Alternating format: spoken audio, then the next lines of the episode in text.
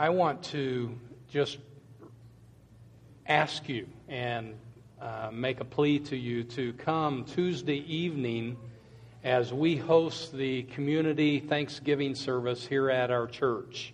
It's been a number of years since we've done that, and so this is an opportunity for us to uh, play host to the area churches as we gather together uh, during this Thanksgiving time and just give uh, celebration uh, of thanks to our, our God. And so, 7 o'clock Tuesday.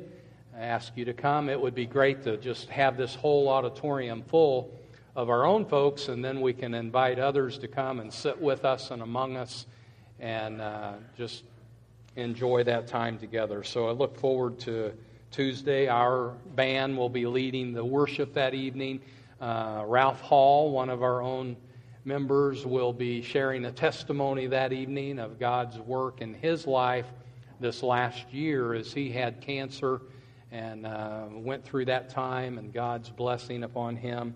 So come out that evening, please.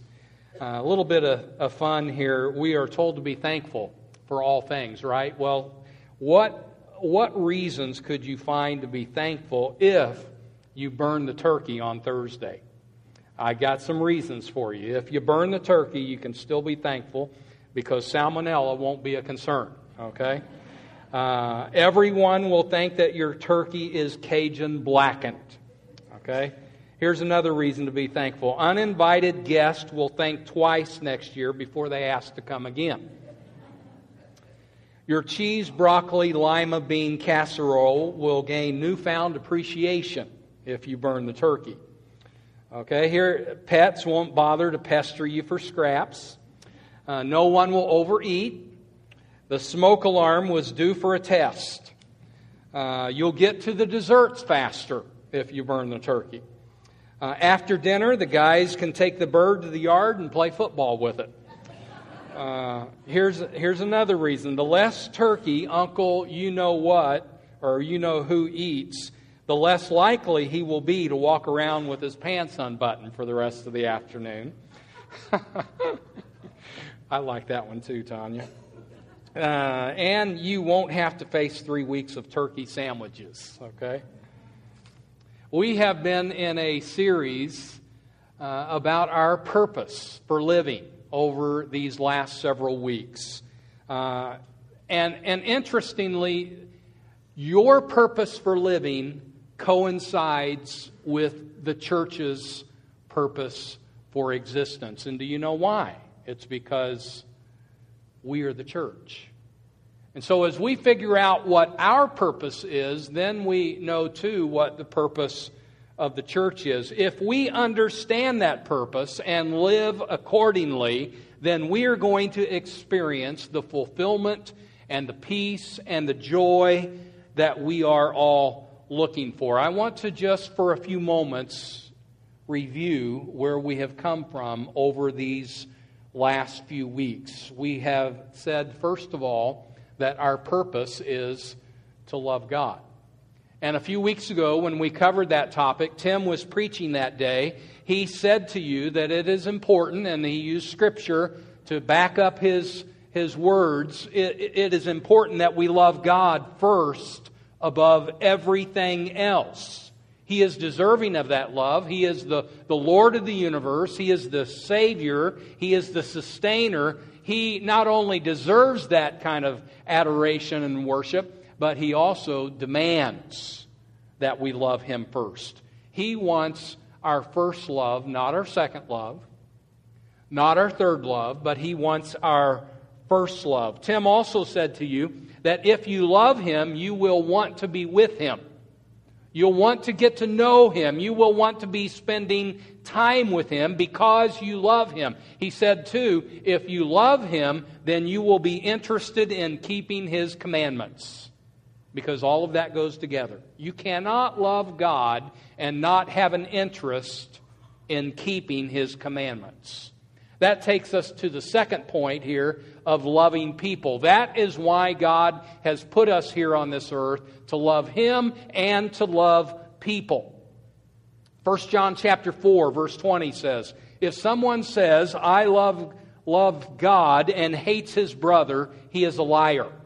For the one who does not love his brother whom he has not seen cannot love God whom he has not seen. So we understand loving God and loving people go together. These are the two great commandments, Jesus said. What does it mean to love people? We answered that just a, a, few weeks ago. It simply means this you meet their need.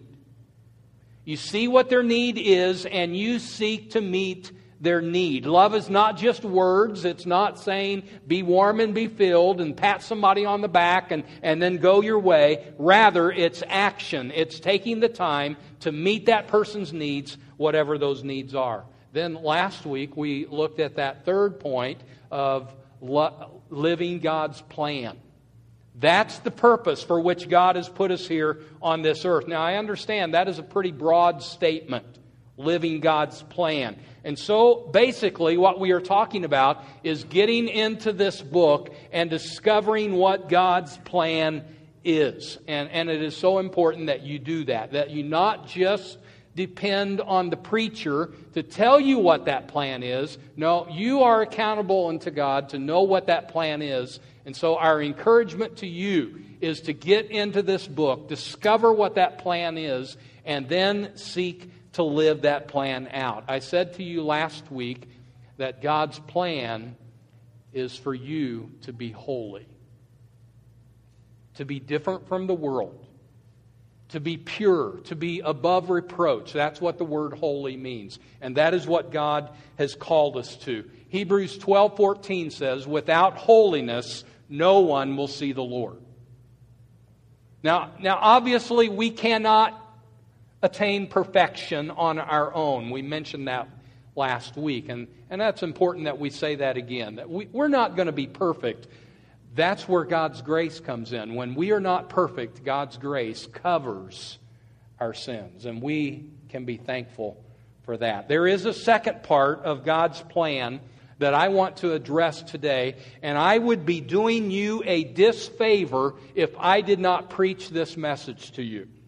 Because it is written throughout the pages of this book, and I would even go so far as to say that it is written upon the very heart of God, and that is that He has commissioned us to tell the good news of His Son to this world. I want to give to you five very important points that will help us live His plan in regards to sharing this good news with those who are around us. First of all, we must know what He wants us to do. And this, this one's pretty easy because it is written so clearly in the black and white on the pages of this book. The, the Great Commission is in all four of the Gospels Matthew, Mark, Luke, and John, and it's also in the book of Acts. I want to read a few of those passages of Scripture to you this morning. Matthew's account of the Great Commission says this Go therefore and make disciples of all the nations, baptizing them in the name of the Father and the Son and the Holy Spirit, teaching them to observe all that I have commanded you, and lo, I am with you always, even to the end of the age. That's Matthew's account. Here's Mark's account of the Great Commission, and you'll see that they are one and the same, really. Mark says this he's quoting Jesus Go into all the world and preach the gospel to all creation. He who has believed and has been baptized shall be saved, but he who has disbelieved shall be condemned.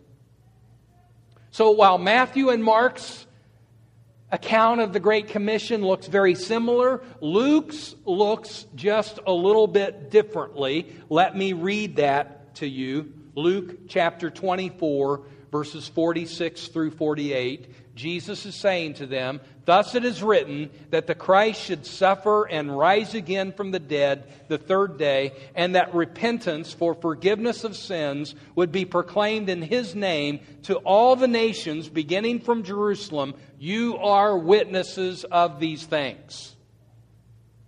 Let me read to you the Great Commission out of the book of Acts. Okay? Luke is the author of Acts as well. Chapter 1 verse 8, Jesus is speaking. He says, But you will receive power when the Holy Spirit has come upon you, and you shall be my witnesses both in Jerusalem and in all Judea and Samaria, and even to the remotest parts of the earth. Now, he was speaking directly to his disciples there. But the principle is there for us, the command is there for us that we too are to be his witnesses. We are to go to the farthest ends of the earth and we are to speak the good news of Jesus to those people whom we are around. Now, that it's not just the great commission that tells us that. In Matthew, we are told to be salt and light to the world. 2 Corinthians chapter 5, we are told to be his ambassadors. Ezekiel chapter 3, we are to be watchmen on the wall. If you have been around the church for very long at all, particularly this church, you will have heard messages about this over and over again that we are to be his witnesses. Psalms 107, verse 2 says, Let the redeemed of the Lord say so. Now, we are the redeemed. And what is it that we are to be saying so? We are to be speaking the words of the gospel, the words of truth that will bring people to salvation. My point is this we are often challenged to be his witnesses here in this body of believers. It's not something that we don't know. The problem may be the doing of that which we know. Let me go to the second point as we talk about living this plan out of sharing the message of Jesus. We must have the desire.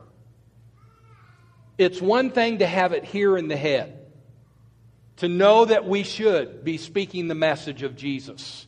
It's another thing to have it here in the heart. Let me read to you from Romans chapter 10, verse 1.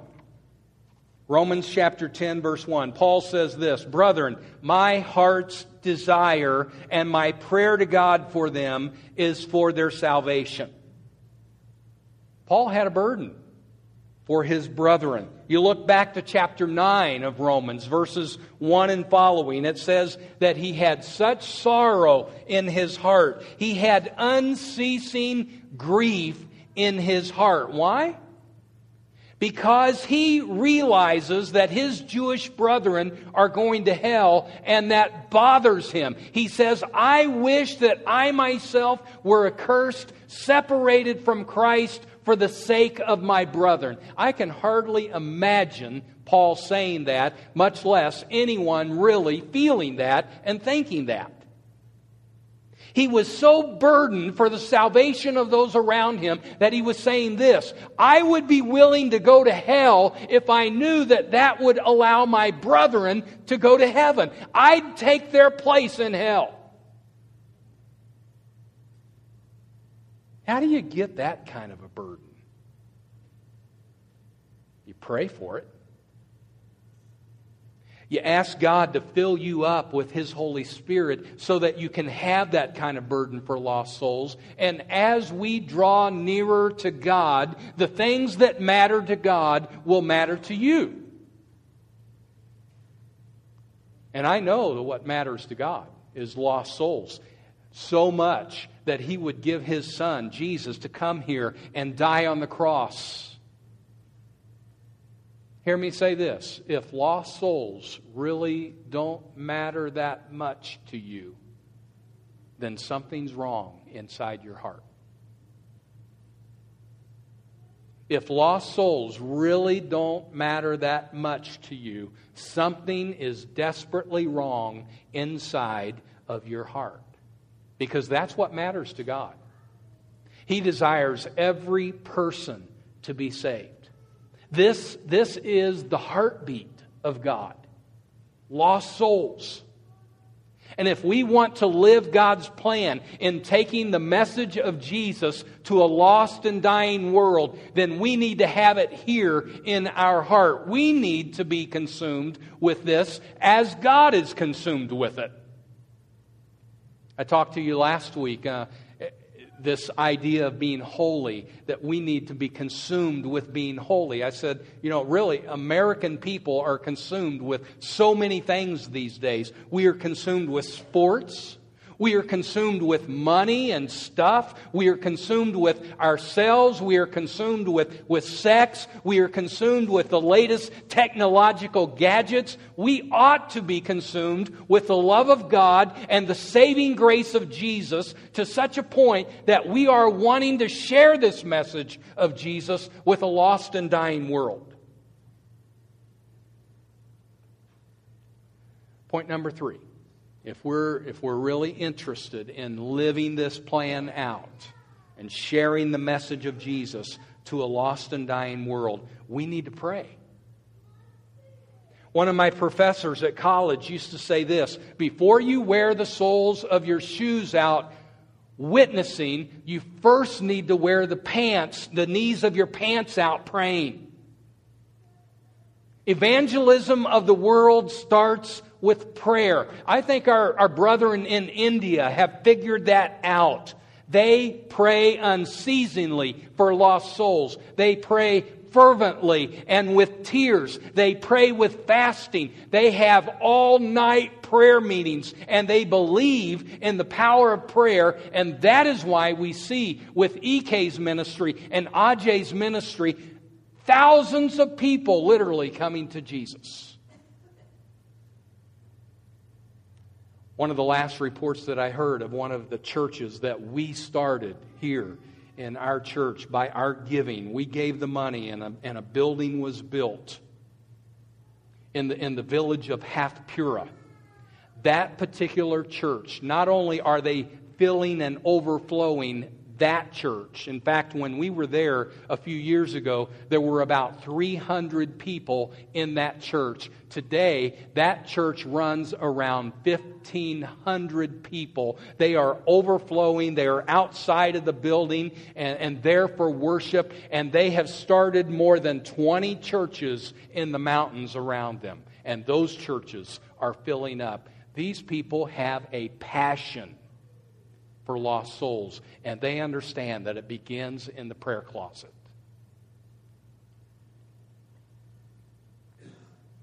Something I've noticed through the years when we here emphasize prayer more for lost souls, you know what we begin to see? We see more lost souls coming to Christ. Prayer works. And it's not as though we're, I'm talking about, you know, rubbing the magic lamp and we get what we want. No, it's not that at all. Rather, we are coming before the throne of God boldly and we are asking in the name of Jesus for lost souls to be saved and we want it for, for His glory. It's not for our glory. Has nothing to do with us. It has everything to do with Him and lost souls who need saved. Please understand, this is the heart of God. And we are agreeing with God in prayer that more people would come to know Him. And we are praying for those people in our circle of influence. We're praying for our family. We should be. As I was looking at this sermon this morning and studying for it, it, it dawned on me Thursday, Thanksgiving Day are we going to put this into practice? A lot of us will be around family members on that day, and likely there will be some family members that we are around who don't have Jesus in their life. What about over these next few days, you praying for them by name, those family members that don't have Christ in their life? Maybe God on Thursday will give you an opportunity to speak to them because when we pray for people, God is going to begin to work specifically in two different ways. He's going to work in that person's heart, whom we're praying for, that they, their heart would be ready to receive the gospel. And secondly, He's going to begin working in your heart to be able to share the gospel in a timely fashion with boldness.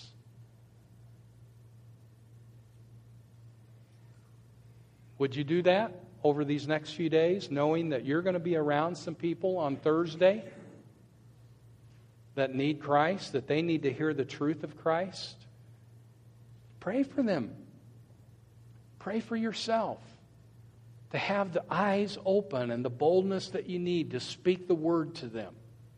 And while you're while we're thinking about this circle of influence of who we ought to be praying for, pray for your friends too. Pray for those whom you work with. Pray for those whom you go to school with. Those people that you are around and that you have an influence on, pray for them by name. This is where evangelism really starts. Let me give to you a fourth point. We need to put some feet to the plan. In other words, we need to do that which we know we should do. We need to share the message. We need to throw the lifeline out to the one who is drowning. We need to rescue the one who is trapped in spiritual darkness. And the amazing thing to me is if we will share the message with people, the message will work. Listen to these promises. Isaiah 55 11. So shall my word be, which, will, which goes forth from my mouth. It shall not return to me empty, without accomplishing what I desire, and without succeeding in the matter for which I sent it. You know what that verse is saying? It simply says this God's word works. If we will share the truth of God with people, it will accomplish in their heart what God wants it to do. It can break the hardest of hearts. It can reach the unreachable person, but it has to be shared. Now, if we hold it inside, if we don't share that message, then guess what happens to the unreachable person? He stays unreachable and he goes to hell.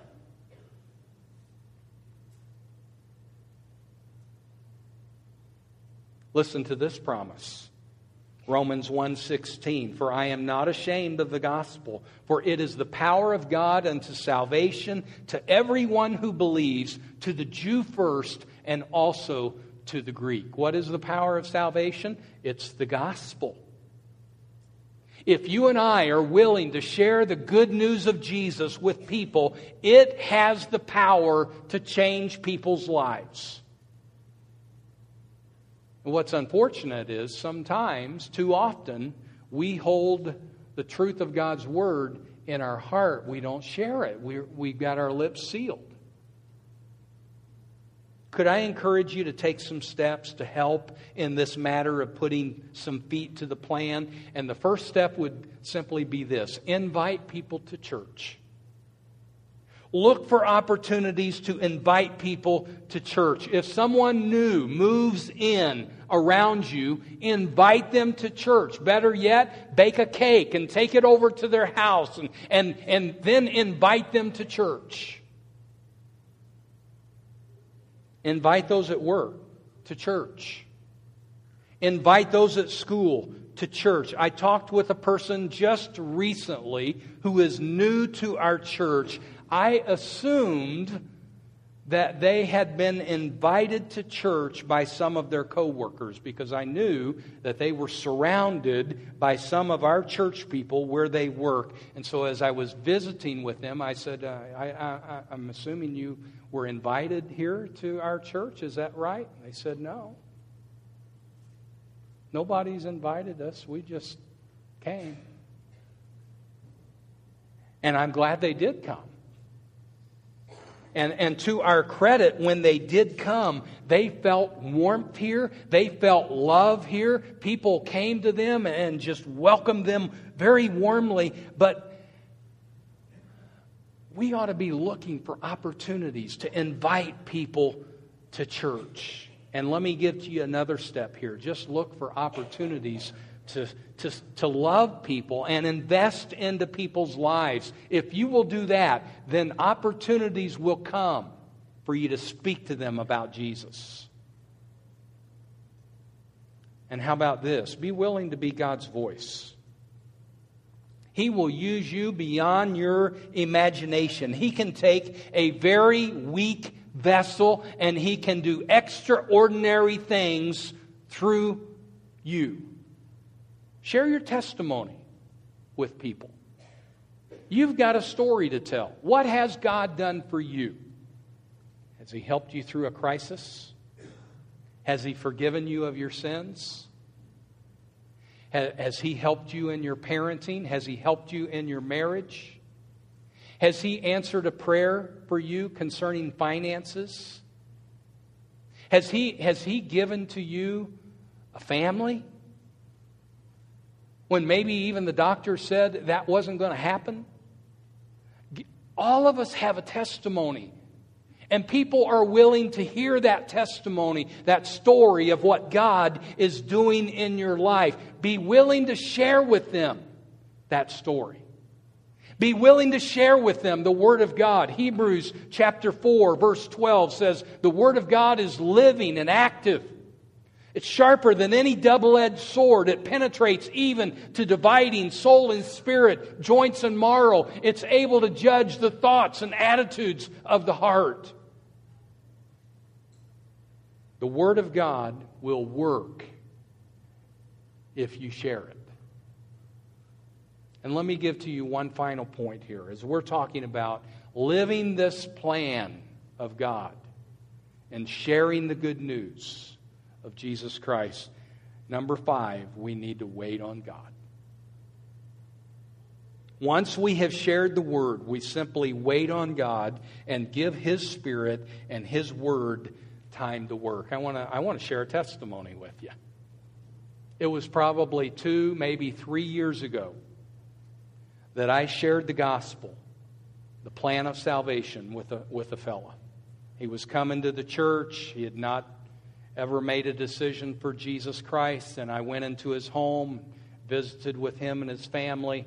We sat down around the kitchen table, and I opened the Bible and I shared with him how to be saved came to the very end of that, that presentation, and I asked him, are you, are, Do you want to give your life to Jesus? And he said, I'm not ready yet. And it was almost like that. I'm not ready yet. Don't push. And I was smart enough not to push. And I just, I had laid it out. And so from that point on, I've prayed for him consistently. Several times every week, I'm praying for him by name to the Father. And I've waited. And I've prayed some more. And I've waited some more. Now, there have been a couple of times over that two or three year period that I've nudged him a little bit, but I haven't pushed him at all. And here, about three weeks ago, he came into my office and he sat down in the chair across from my desk and he looked me square in the eye and he said two words to me. He said, I'm ready. We're going to be baptizing him here before too long. Wait on God because God's Spirit and God's Word are strong enough that if we're just willing to present it, God will do the rest. Now, brothers and sisters, you know, if you've been here for very long, you know this is my passion of reaching people for Jesus Christ. And it needs to be your passion too, because it's His passion. And I'm believing that this church could do so much more than what we are doing if we got serious about that which God is serious about. And that is reaching people who are lost. Let's pray together.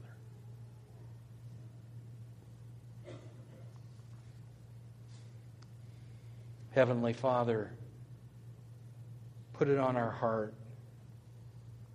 Write it on our heart like it's written on your heart. May we be filled up with your Holy Spirit and have a burden for lost souls and to have boldness and to be willing to take the time to love people with the intention of sharing Christ with them.